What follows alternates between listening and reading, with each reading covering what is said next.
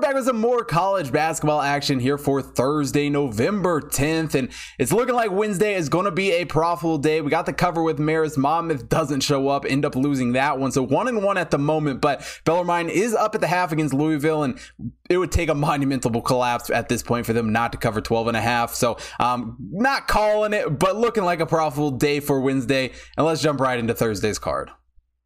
Now to start out here on Thursday, we got Gardner-Webb taking on Stephen F. Austin. Gardner-Webb comes into this one as the one hundred ninetieth overall team in the HotTipBets Power Rankings. Stephen F. Austin is the one hundred thirty-fourth overall team. And for Gardner-Webb, looked pretty good against Colorado State on opening night. They ultimately end up losing that game, but were able to keep it within two points. And they actually did a decent job shooting the ball in that game. Wasn't the best by any means, and certainly was their downfall towards the end. Um, but were able to stay in that, able to stay semi-competitive. The real reason they were able to do that, though, was their rebounding, especially on the defensive glass. They just did an insane job um, preventing Colorado State from rebounding the ball, pulling down ninety-six point two percent off the defensive glass. And through one game of the season, they're actually the number one team of the country um, in that category. But overall, Tim Kraft, as head coach, has built a, a decent team here for Gardner-Webb over the past few seasons. It was a team that went eighteen and thirteen last season um, and finished second in the Big South um, with, with Simo transfer, D K Nichols coming in, dropping ten points in that game. You know, he's one of those guys who I'm going to look at more as the season goes on. Um, but overall, a decent opening night for him, a decent opening night for this team, um, even though, you know, their perimeter defense ultimately hurt them, and that could certainly be a problem here against Stephen F. Austin. Stephen F. Austin also got the win um, opening night. It was against a, a non-D one school, Le Tourneau. I don't know how to say that. If you go to that school, I'm sorry, but um, ultimately it's not a D one school, so so we really don't care. Doesn't mean anything for that game. They got the win, and that's all that matters. But Kyle Keller, you know, really has made a name for himself as Stephen F. Austin through his first seven seasons um, here as the head coach. I mean, last season went twenty-two and ten, and you know, finished number one in regular season W A C play for this team. And my biggest concern for this team coming into the season with the loss of Gavin Nizel, um, you know, they're their leading scorer from last. last season, but despite the loss of him, they do return a lot of talent from last season. Obviously, losing your number one guy is hard, um, but they also hit the transfer portal very hard, and overall, it's a roster that has a lot of college basketball experience, um, and, and it looked like they played well today, and again, not a not a D one game, but played well together in that opening night game, and kicking off D one play here, um, I think Stephen F. Austin is ready to come out with a bang, especially at home in this one. I think Gardner-Webb is going to struggle to guard them on the perimeter, and overall, I think Gardner-Webb is going to struggle on the road in this one. I love this Stephen F. Austin team, taking them minus five and a half here against Gardner-Webb.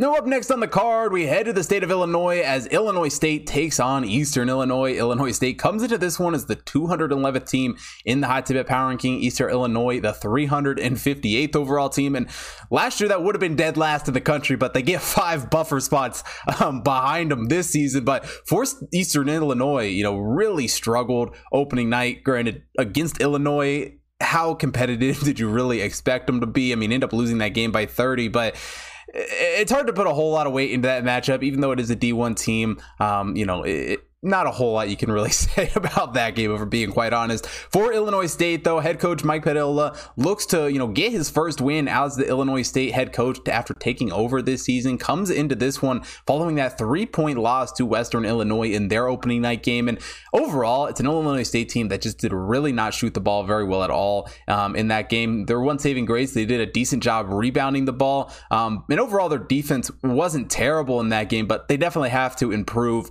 off of that one. Once They, they get into some of their harder opponents, I don't know that it's going to mean a whole lot in this one, because it is an Illinois State team that is still very, very talented. Sure, they lost some guys from last year, but they hit the transfer portal very, very hard. One guy who I am very interested to watch this season, Elon transfer, Darius Burford, you know, is going to be interesting to watch throughout the entire season. Only had seven points in that opening nine game, didn't have a ton of minutes, uh, but he's a guy I think they'll look to as the season progresses, um, as he gets some more minutes. And, and overall, it's just an Illinois State team that has a lot of college basketball experience. Even if the, the chemistry isn't necessarily completely there, not a ton of guys who have necessarily played with each other um, a, a whole lot coming into this season, but a lot of experience, you know, a lot of a grad transfers, a lot of seniors, a lot of fifth year guys with that COVID eligibility on this roster.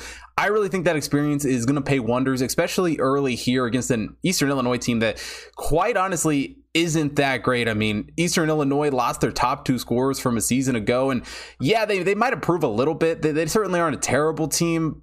Actually, I take that back. They're kind of just a terrible team. Um, I mean, they won three games at Ohio Valley play last season. It's a weaker Ohio Valley, so they might do a little bit better this season, but I'm just not confident in this Eastern Illinois team. I don't have a lot of hope for them. I think they really struggle in this matchup at home. I think Illinois State goes on the road and gets a pretty massive win here. So I'm taking Illinois State minus nine and a half here against Eastern Illinois. Now, if you haven't already, before we get into this final pick, head over to hot tip bets dot com. Take a look at the computer model picks up on the website. Got picks every day for college basketball, college football, the N F L, N B A, N H L, U F C. Of course, got horse racing picks being posted every day as well. So make sure you take a look at all of that and get picks for every game going on there from the Hot Tip Bets computer model, as well as follow the Hot Tip Bets main account at Hot Tip Bets on Facebook, Instagram, Twitter to stay up to date with all of those computer model picks. Also, follow my personal account at Hot Tip Bets Chris on Instagram, TikTok, Twitter, so you don't miss out on any of the content that I am putting out, as well as follow me on Betstamp, where you can get early access to all of my picks and get a notification every single time I place a bet. And these last two days, we've had a spread move five points from the video um, to when the, the actual game took place. So make sure you're following over there so you can get notifications even before the video is posted on YouTube. That is right when I place it on the sportsbook, I also put it in there. So make sure you are following on Betstamp. And last but not least, for watching here on YouTube, hit that like button, subscribe to the channel, hit the bell notification so you don't miss out on any future content, and most importantly, drop a comment down below. Let me know who you guys are betting on for Thursday, and let's get into this final game.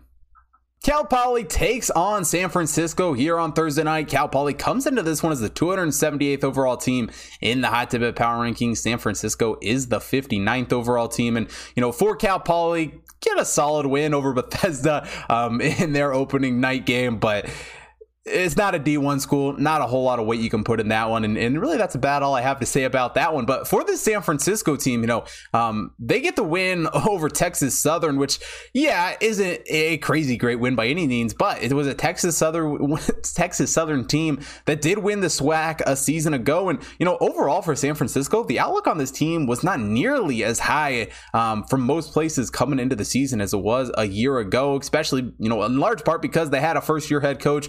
Um, Chris Grinch has, you know, taken over and has had a decent start to the season here. Overall, um, they shot the ball excellent in that game, especially from the perimeter. They were great from three, hitting forty-seven point eight percent um, from beyond the arc. And, you know, really what that, that showed in that game, and yes, I get it, it wasn't a great opponent, but neither is Cal Poly, um, is that this team is still play. They still have plenty of talent. I mean, one guy we saw go off in that game, Washington State transfer Terrell Roberts, um, dropping seven seventeen points, leading this San Francisco team in that game. But it wasn't just him.